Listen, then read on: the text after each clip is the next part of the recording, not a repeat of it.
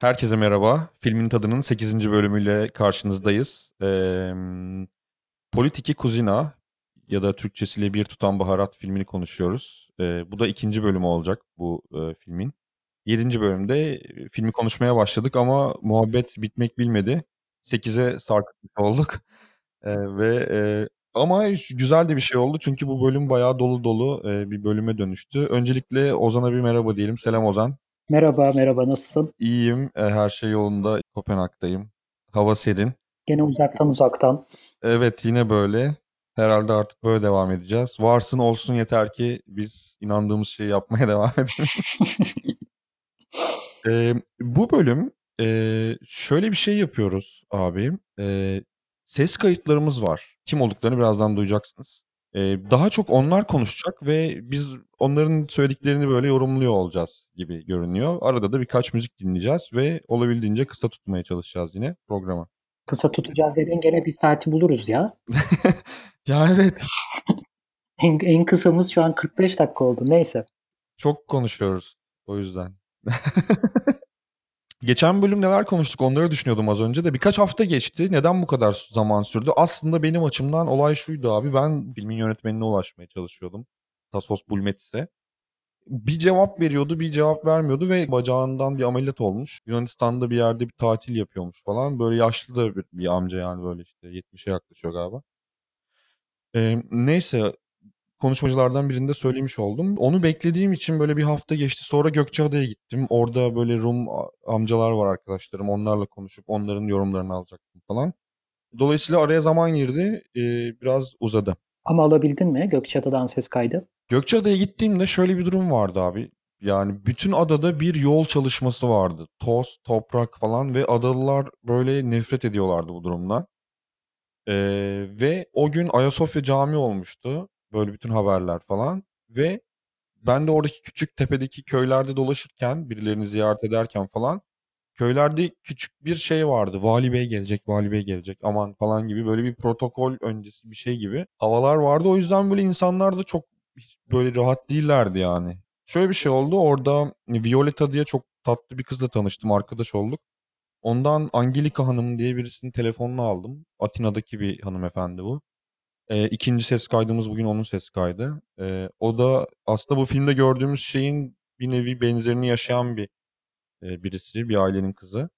1982'de İstanbul'dan ayrılıyor. Yeniköy'de yaşayan birisi. O bir şeyler anlatacak bize. Döndüm. Kopenhag'dayım şu anda. İlk fırsatta da oturdum. Seni de yakalayınca hemen bölümü paketleyelim istedim. Bir üçüncü kişi daha var demiştin. Evet, üçüncü kişi da, daha var. O da eee, senin önerdiğin ve programa katılması için ulaşmaya çalıştığımız Christopher Neumann hocamız. Umarım doğru telaffuz etmişimdir. E, Kendisi 2000-2006 arası Bilgi Üniversitesi'ndeydi, onu biliyoruz. Eee, 2008'de de eee, Türkoloji profesörü oluyor eee, Münih Üniversitesi Yakın ve Orta Doğu Enstitüsü'nde. Eee, böyle süper bir Türkçe konuşuyor yani. Ben böyle birazcık çekindim hatta. Böyle kötü kelime yani böyle daha kalitesiz kelimeler kullanıyordum sanki ona göre. Ama böyle çok güzel bir konuşmamız oldu.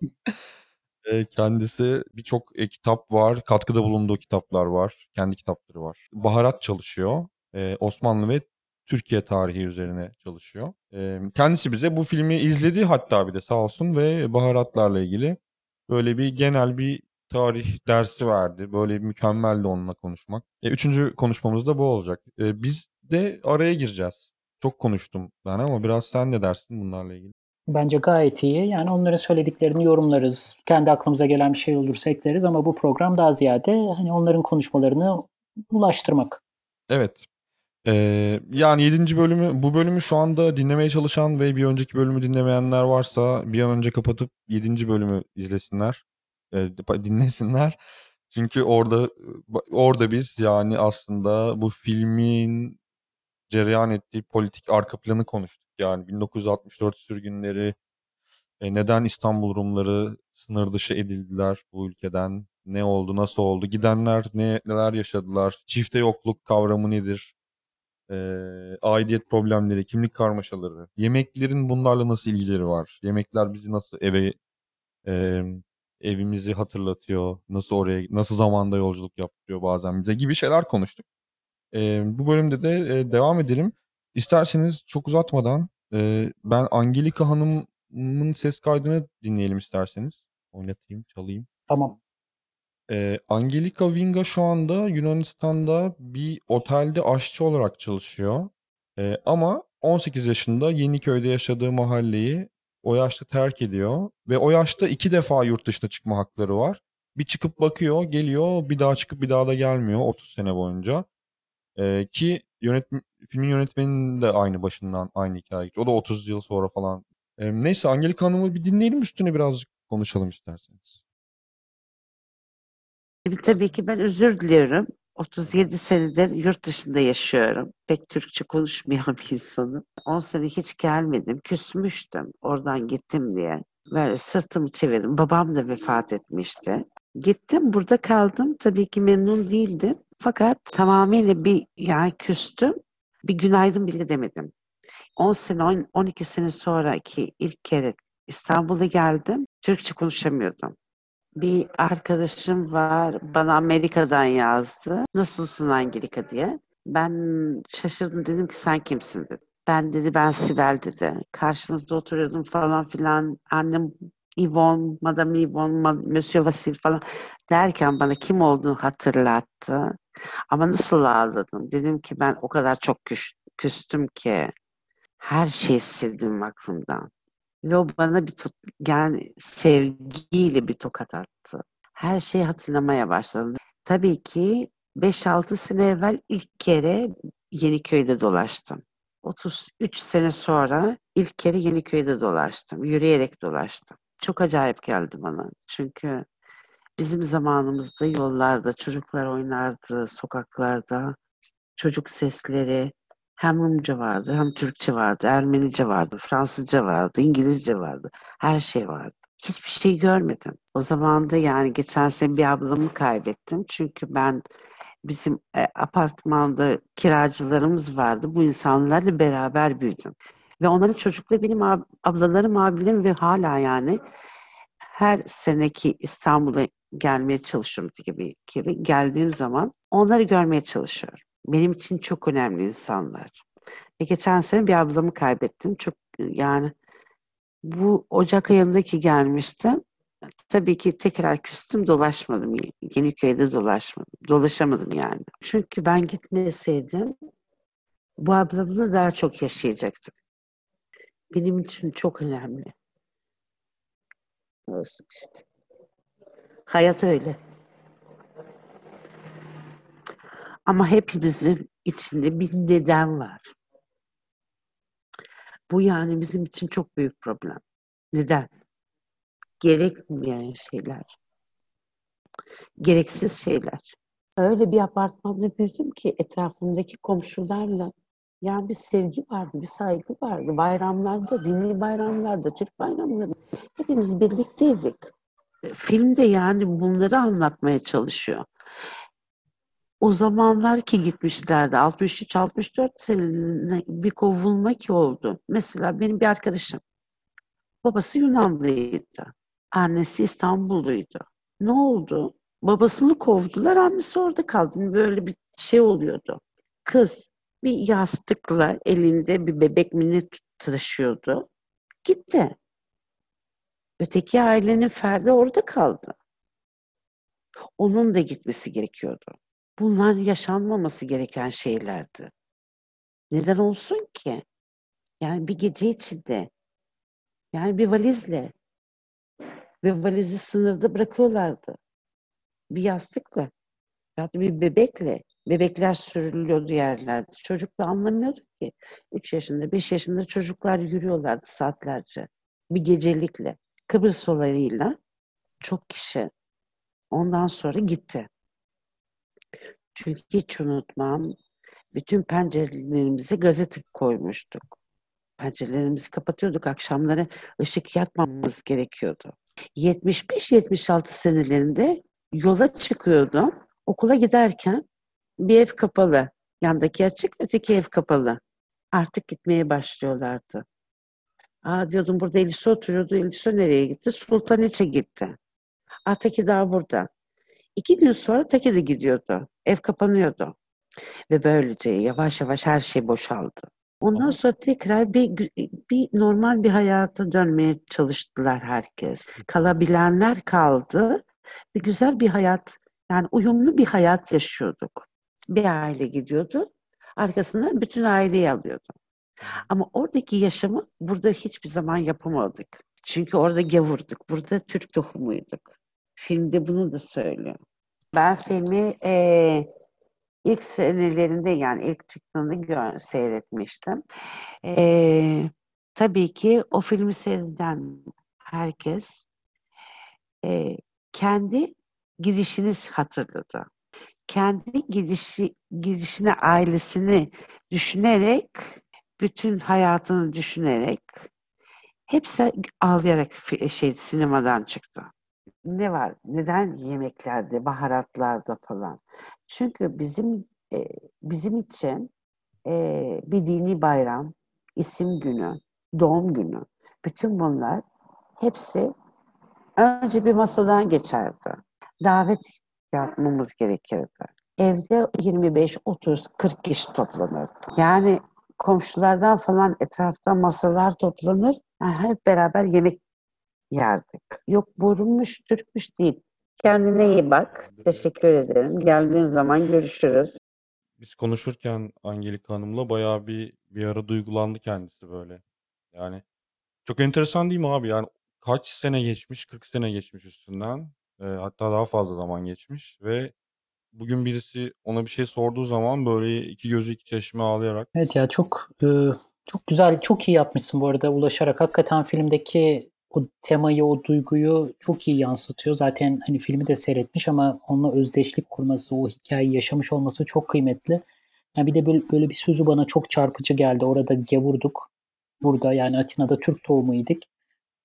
Bence çok iyi özetliyor hiçbir yere ait olamama hissini. Evet, bu arada e, yayının sonunda kendisinden bir tane de tarif e, dinleteceğim tekrar ilgilenenler için. Beni şey çok etkiledi onunla konuşurken. Yani Yeniköy'e geldiğinde böyle etrafı çok farklı görmesi, biraz aslında hüsran hissi de var anladığım kadarıyla. Böyle ama bir özlem de var falan böyle. Çok gerçekten zorluyordur insanı bu tür hisler yani.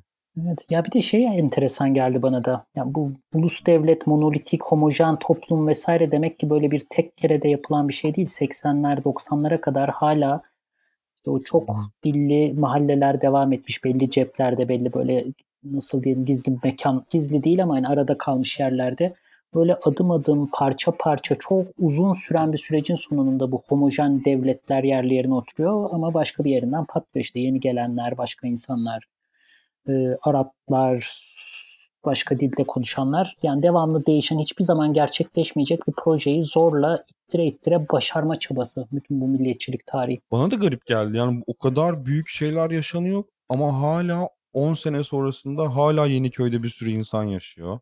İşte işinde gücünde bu insanlar falan. Bir, bir 10 sene daha geçiyor. 82 darbe dönemi geliyor. Hala orada bir sürü insan var falan. Kullandığı kelime çok ilginç. O küsme yani İngiltere'de doktora hocalarımdan bir tanesi. O da Kıbrıs'tan kaçmış ve bütün küsmüştü. Yani Türkçe dilini unutmuştu. Çok acayip ve üniversiteyi Türkiye'de okumuş biri. Ama o kadar zor Türkçe konuşuyordu ki kelimeler aklına gelmiyordu vesaire. O da benzer bir kelimeyle ifade etmişti. Yani küstüm bir noktada demişti. Ne kadar büyük bir şey yani gerçekten küsmek dili bile terk edecek kadar o hafızayı silecek 20-25 yıllık bir birikimi silecek kadar bir coğrafyaya küsmek ne kadar üzücü. Yani bu coğrafyanın e, kendi insanını kendini küstürmesi. Evet yönetmenle de konuştuğumuzda aslında benzeri şeyler söylüyor. Onu da dinlesek mi acaba madem böyle? Tabii tabii. Girelim. E, Türkçe konuşamıyor tabii ki çok iyi. O yüzden İngilizce oldu. Buradan itibaren e, bir 10 dakika kadar ileri alsın dinleyicilerimiz eğer İngilizce dinlemek istemiyorlarsa. E, özetini de ben yazmaya çalışırım bölümün açıklamasına. My grand, all my grandparents and my parents were born in uh, Istanbul. They were my my father grew up in Samatya. I had beautiful, uh, uh, you know, childhood. Many Greek and Turkish friends. And I went there in 1963. I went in the first grade of the elementary school. And of course, in 1964, I had to follow my father, mm-hmm. who was expelled because of the expulsions mm-hmm. of 64. So I spent my first seven years in Moda. most of it it's my story. It's autobiographical, Yes. except the third part. Uh, but the first two parts, it's exactly what happened to Mhm. me and my family. Uh, how beautiful were the first years in Istanbul, Yep. and uh, how we were treated when we we went to Greece. I mean, the, the, the line that most people really appreciate in the film is that uh, the Turks kicked us out as being Greeks, and the Greeks welcomed us as being Turks. so this double identity feeling, not belonging to a group or an ethnicity, uh, it's a it's a trauma because you, especially if you're a seven-year-old child, you don't you don't feel you feel that uh, you don't belong to any group. You are rejected from everywhere. So this is the beginning of a trauma which has to be healed. I left Istanbul in 1964 and I never went back until 30 years later. That was back in 1994.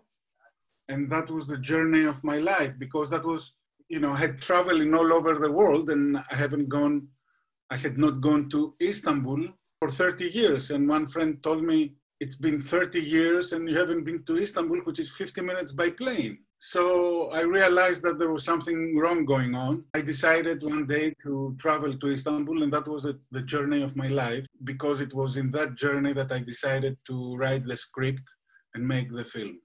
Before I go to Istanbul, I, I had this kind of, I should say, then inferior feeling that being in a, in a rejected minority, but there was this feeling that we were an isolated minority inside the Greek society. After that trip, I felt that I was very proud, and actually, I, I started having the opposite feeling uh, a superiority feeling, because I think somebody who is from Istanbul is a privileged person. There is something in this city that uh, gives you a special privilege because it's such uh, the energy through the centuries that that city has invested uh, it's there. And uh, all the istanbulus they, they feel that whatever their religion whatever their ethnicity i'm i'm related to the food. And that that's because of the relationship that i had with food from the very early years of my life through the family, uh, through the family Sunday meetings, especially. Every Sunday we would, we would gather and have big, huge dinners. Uh, but and then when I was in in that journey that I told you before in Istanbul, I started um, thinking to structure the film in terms of uh, a meal. It, it, it reminded me the relationship that I had with Istanbul the the very early years of my life it was like the nice appetizers. And then the main years in greece it was like the main dish because i grew up in greece of course. And then uh, the desserts it was my coming back to istanbul Kind of in order to have this bittersweet feeling of reconciliation and re-separation again. For example, when I cook kuru fasulye in a big, nice pot, it li- literally takes me to my grandma in the village in a in a small town in Trakya. my, one of my favorite uh, dishes is Arnautcheri. Uh, they are related to my past. They- These, these were tastes that brings me back to my childhood. And now I'm over 60 years old and I still have that same memory and same feeling through the taste. And of course, it was the taste that it was charged with political connotations so this is the double absence that you said, very, very nice definition, or the double feeling of not belonging to a specific place. Excuse me. Yaşa. I had done a lot of commercials, uh, tabletop commercials, a lot of food commercials. Mhm. So I'm quite experienced as a visualizer on how to shoot uh, food. Of course, in the film, besides the technique, there was the emotion that I was feeling. I mean, the imambaldi that there is in uh, Touch of Spice, it's such a desirable dish. But of course, it, we brought the best food stylist to prepare it. It was amazing. Evanthea would have um, the, the substance and the, the knowledge and the experience to write the music for my film, which was I was writing by that time. What is interesting is that Evanthea is full of Eastern music emotions because her father studied in the um, island of Halki. Uh, it's uh, Heybeliada. Evet. So exactly, Heybeliada. So there, there is this religious Christian religious school uh, where her father had studied. So he was a Byzantine uh, musician, her father. So she has these uh, inherited Eastern melodies inside her. Yeah, she's a great composer. Yani sen modada doğ, o güzelim yerde ve Arnavut ciğerine hasta ol. İlkokula da başla. Sonra git Yunanistan'a falan. Bugün de bana bunu anlat. Ne dersin abi? Çok acayip. Arada bir yerde hapşırdı sen ona çok yaşa dedin Türkçe. Sonra bir yerde o sana evet diyerek karşılık verdi. Arada böyle bir kelimeler İngilizceye rağmen karşılıklı diğer dillere geçiş oldu. Güzel oldu onlar. Güzel bir şey anlatıyor. Yani kendi hayatıyla lezzetle o kendi hayatının fazları hani çocukluk, dönüş, tatlı, ara yemek, sıcak yemek, şey ana yemek, e, işte mezeler vesaire. Filmde öyle bir kompozisyon var. Yani fasılları hikayeyi böyle sanki bir yemek masasına benzetmiş. Programda bahsetmemiştik. En sonunda da o barışma biraz ağızda böyle buruk bir tat bırakan ayrılık yemeğin sonunun gelindiğini söyleyen son sahne İstanbul'a dönüş sahnesi. Yani kendi hikayesini anlatmış gerçekten de çok e, çok iyi olmuş bu şeyde mülakatta. Bir de yani hala en sevdiği yemeği sorduğunda Arnavut ciğeri diyor adam. Yani öyle bir derin bir his kalıyor ki demek ki insanda. Bu arada reklam çektiğini ben bilmiyordum öncesinde yemek reklamları vesaire. O benim için şaşırtıcı oldu. Zaten çünkü yemek o kadar iştah açıcı sahneler vardı ki yemekte. Ya biz de oturalım yiyelim bir dön. Ya ben hakikaten filmi seyrederken ya şu an böyle İstanbul'da olsak da şunlardan biraz yesek falan dedim. Çok içim gitti. Evet evet. Çok e, özendim yani. Evet. Bir rakı içesim gelmişti benim de izlediğim zaman. Meğer bir teknik başarıymış. Halis getirince oluyormuş. Ee, acaba bir müzik dinlesek mi? Olur tamam. Ayşe'nin dansı.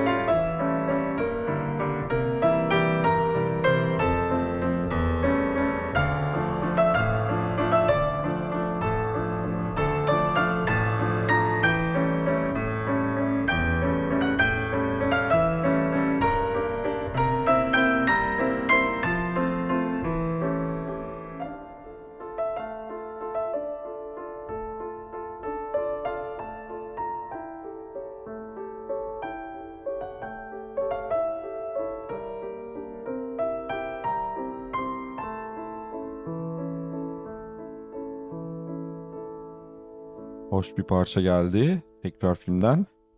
Ee, abi yani bu mesela mesela filmde e, biraz yemeklere dönersek aslında filmdeki yemek sahnelerine. Mesela Yaprak Sarma tabii ki böyle bir filmde karşımıza çıkıyor. Ee, evet çok iyi çekilmiş, çok iyi görünüyor. İyi de bir yemektir, çok da severiz. Ama bu yaprak sarmayı kendimize mal etmemiz mesela Twitter'da bayağı bir işte dolma Ermenidir işte falan diyen birileri vardı ve böyle acayip savaşlar yaşanıyor Twitter'da böyle günlerce süren.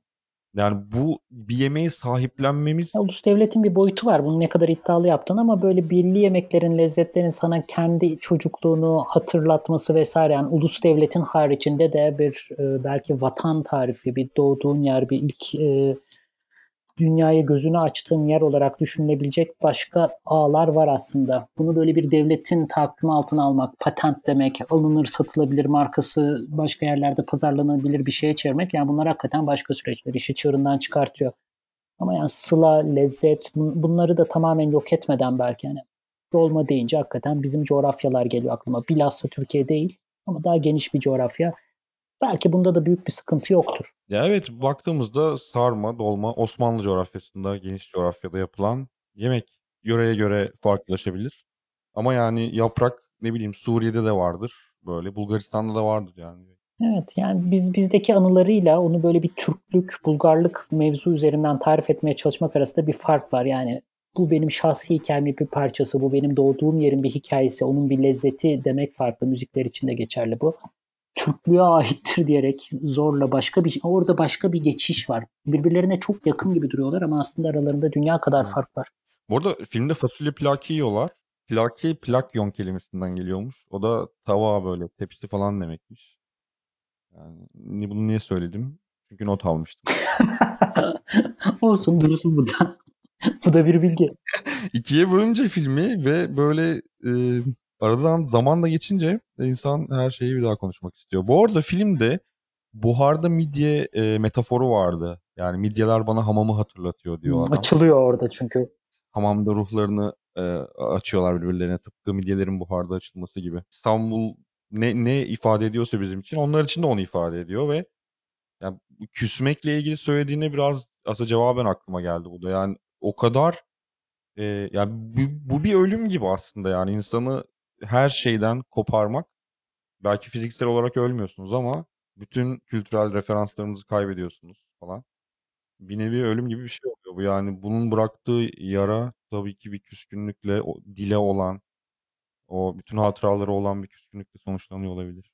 Evet ama ya hep böyle şey geçti aklımdan. Ya bu sepya renkler, bir nostalji, o küsmenin geçmişi biraz temize çekmek. Yani o dönem her şey çok güzeldi, harikaydı. Biz bir aradaydık, yaşıyorduk falan. Oradaki o nostalji vurgusu hem yönetmende hem filmde hem de ilk dinlediğimiz Angelika'da acaba oraları başka türlü nasıl anlatılabilir? Bunu başka türlü anlatan hikayeler var mı gibi şeyler geçiyor aklımdan. Ee, ki var, var işte yani edebiyatta mesela Zaven Biberyan aklıma geldi hiç Türkiye'nin bilmediği e, bir Ermeni yazar. Türkiye'de yaşamış yıllarca ve bambaşka bir hikaye anlatıyor. Yani hiç nostalji değil.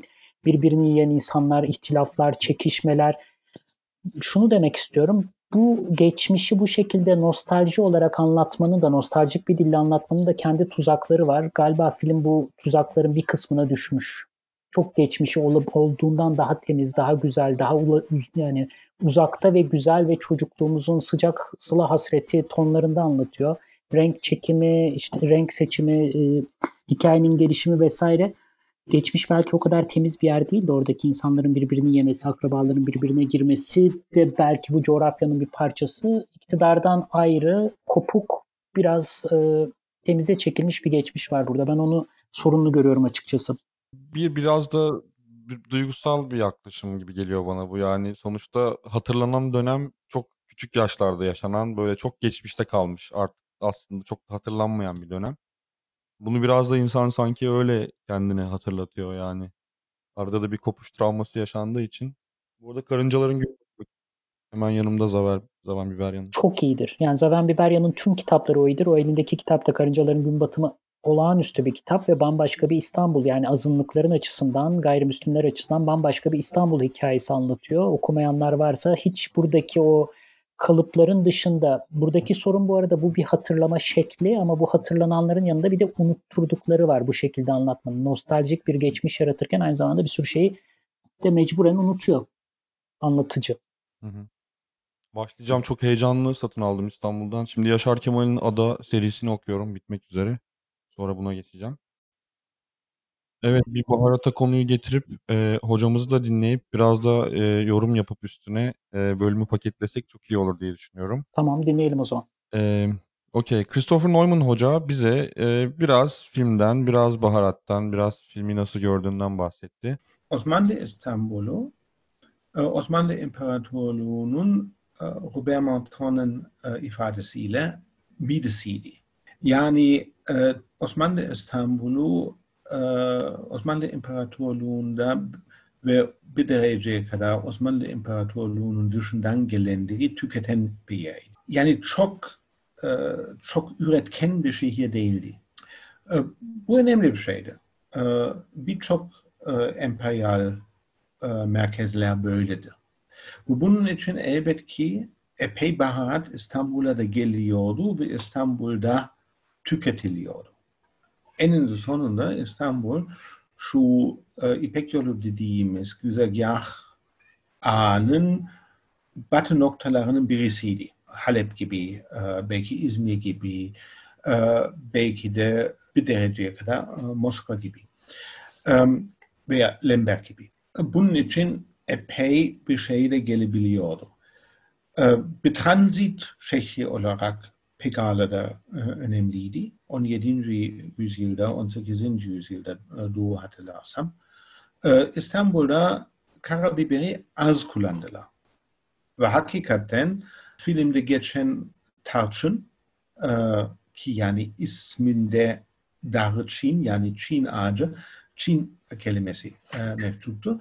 Tarçın e, karabiber e, yerine kullanıyorlardı. Yine de Lehistan'a yani bugünkü Polonya'ya e, karabiber İstanbul yoluyla geliyordu. Yani hem mideydi ve mide olarak çok önemliydi hem de hakikaten e, bir dereceye kadar e, baharat ticaretinin bir merkeziydi. Diğer tarafta doğru dürüst bakarsak İstanbul'un mutfağı hele hele 19. yüzyıla kadar baharatların nispeten az kullanıldığı bir mutfakta. Bunu bir Suriye mutfağı, bir Nüblan mutfağı, bir Mezopotamya mutfağı ve hele hele bir Hindistan mutfağı ile karşılaştırırsak İstanbul'da bütün bu baharatların hem miktarı hem de çeşidi nispeten daha azdı.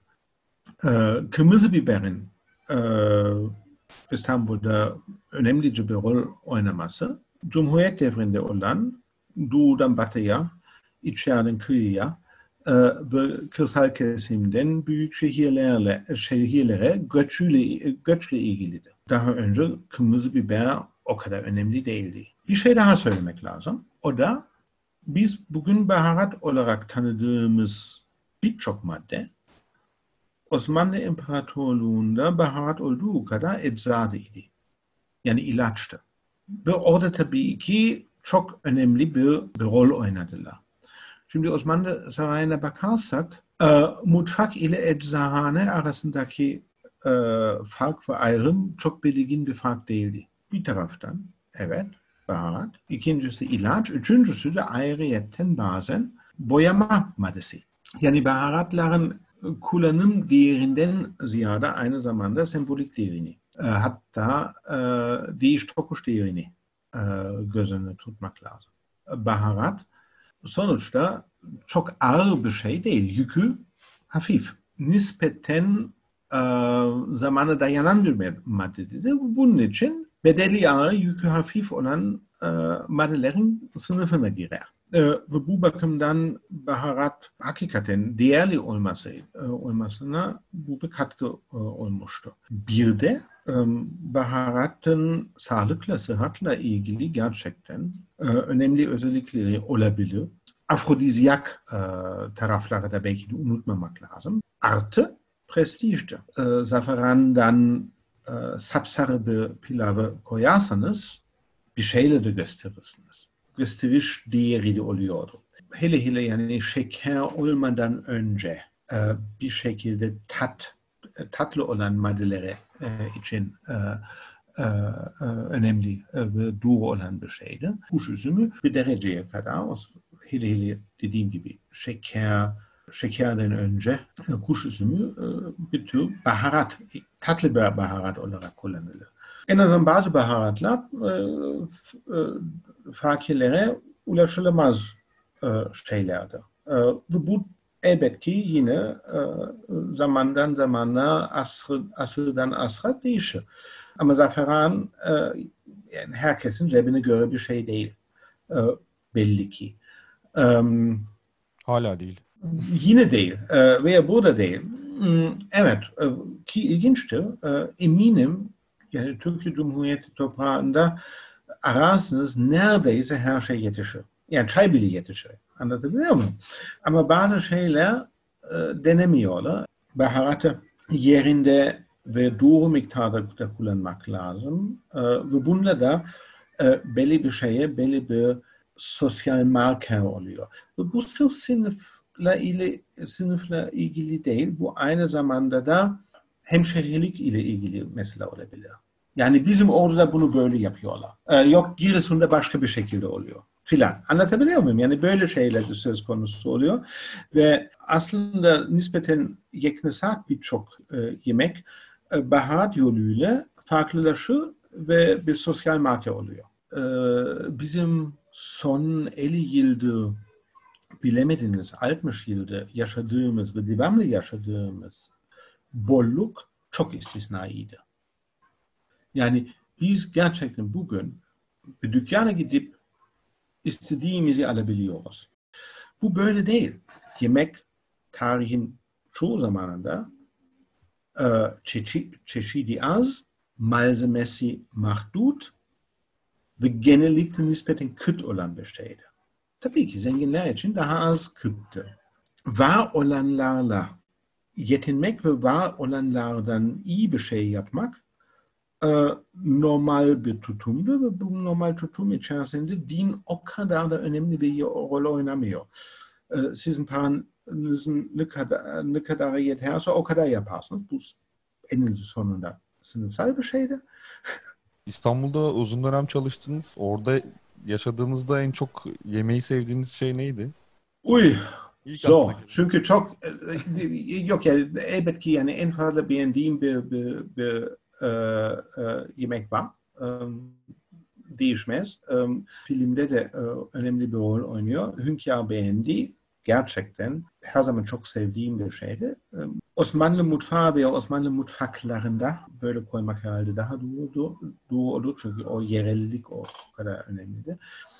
E, Osmanlı mutfaklarında genellikle e, ana tatların karışımı nispeten azdı.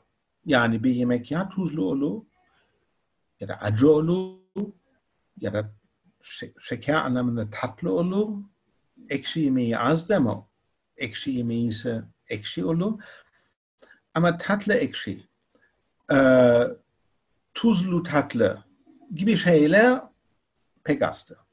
Hünkar beğendi bu bakımdan bir, bir istisnadır. O daha karmaşık, daha katmanlı bir e, şeydi. Belki bunun için çok sevdiğim bir şeydi. Ee, çok teşekkür Tamam. ederim. Tekrar. Ben teşekkür ederim. Ya hoca öyle şey konuşuyor ki abi güzel bir Türkçe. Böyle Zeki Müren'e dönüşmek istedim ama tam yapamadım. Ee, evet Osmanlı mutfakları kavramı çok hoşuma gitti bu arada. Yani bir sürü mutfağı e, içeriyor. Evet bu bahsettiği Hünkar Bendi de aslında bir füzyon mutfağı. Yani eskiden e, eski tas kebabı yanında patlıcan ezmesiyle veriliyor. Ardından 19. yüzyılda Fransızlardan alınan beşamel sos devreye giriyor. Beşamel sos yapmayı öğreniyorlar. Eski tas kebabına beşamel sos ekliyorlar. Ortaya Hünkar Bendi çıkıyor ilk kez. Osmanlı mutfakları deyince sadece yani bu coğrafyanın da değil uzaktan gelenleri uzaktan gelen lezzetleri de düşünmek lazım diye geçti aklımdan. Evet bu arada Hünkar beğendi. Of gerçekten hocamız süper söylüyor. şu an canım istedi mi? Evet. İstemez mi ya? Yani neler neler o da of.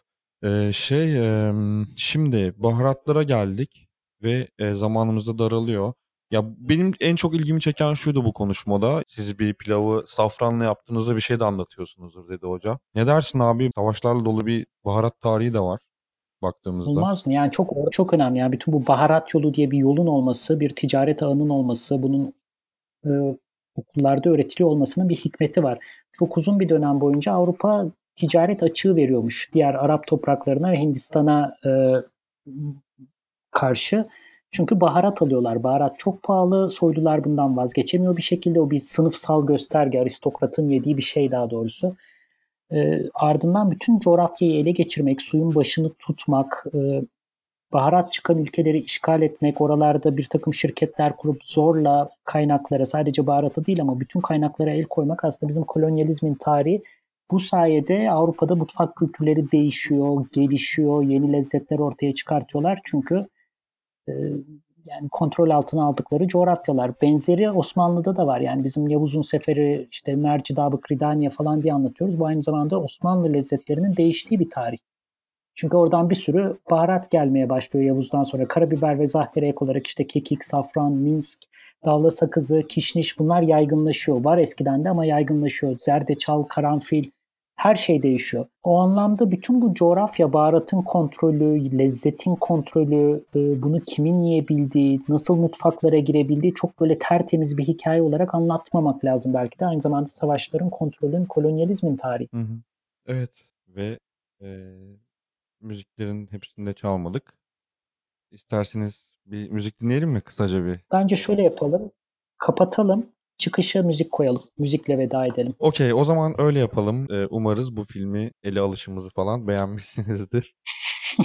Ee, filmin e, soundtrackinden bir parça daha dinleyelim. Ee, öncesinde isterseniz bir son söz alalım sizden Ozan Bey. Ya bu yaptığımız diğer programlardan farklı oldu birazcık. Biraz daha hani gelen içeriklere cevap verer verir pozisyondaydık. Umarım keyifle dinlemişsinizdir. Bizim için de yeni bir deneme oldu. Evet, e, teşekkürler dinlediğiniz için. Bu arada e, ortak bir yayın yapacağız. Bir birden fazla ortak yayınlar hatta yakın zamanda ne olacağını yakında size söyle sürpriz olarak kalsın. Touch of Spice'ın e, güzel şarkılarından bir tanesi. Talimanya, The Depots Are On Fire bir parça. E, teşekkürler dinlediğiniz için. Ozan sevgiler. Umarım yüz yüze görüşmek üzere yakında. Umarım görüşürüz hakikaten yakında. Herkese sevgiler biz dinleyenler.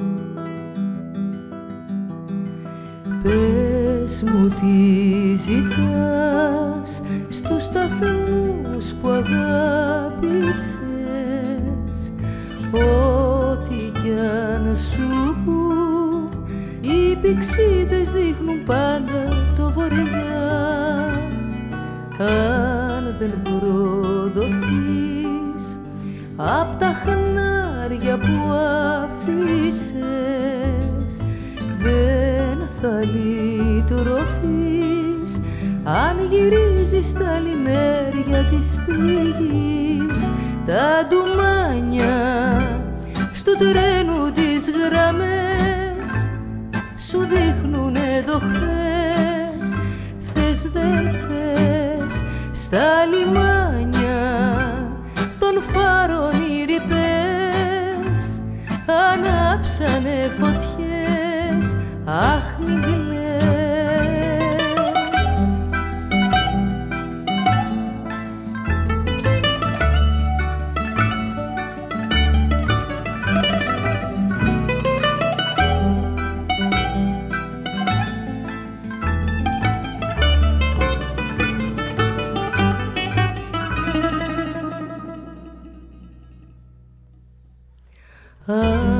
χαθείς ξανά στις καρδιάς των μαχάλα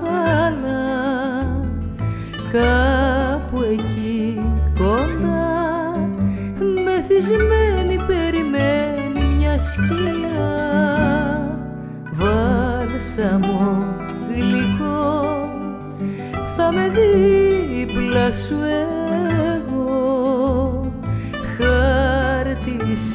που διψώ το μελάνι της πορείας σου να πιω τα ντουμάνια στο τρένο τις γραμμές.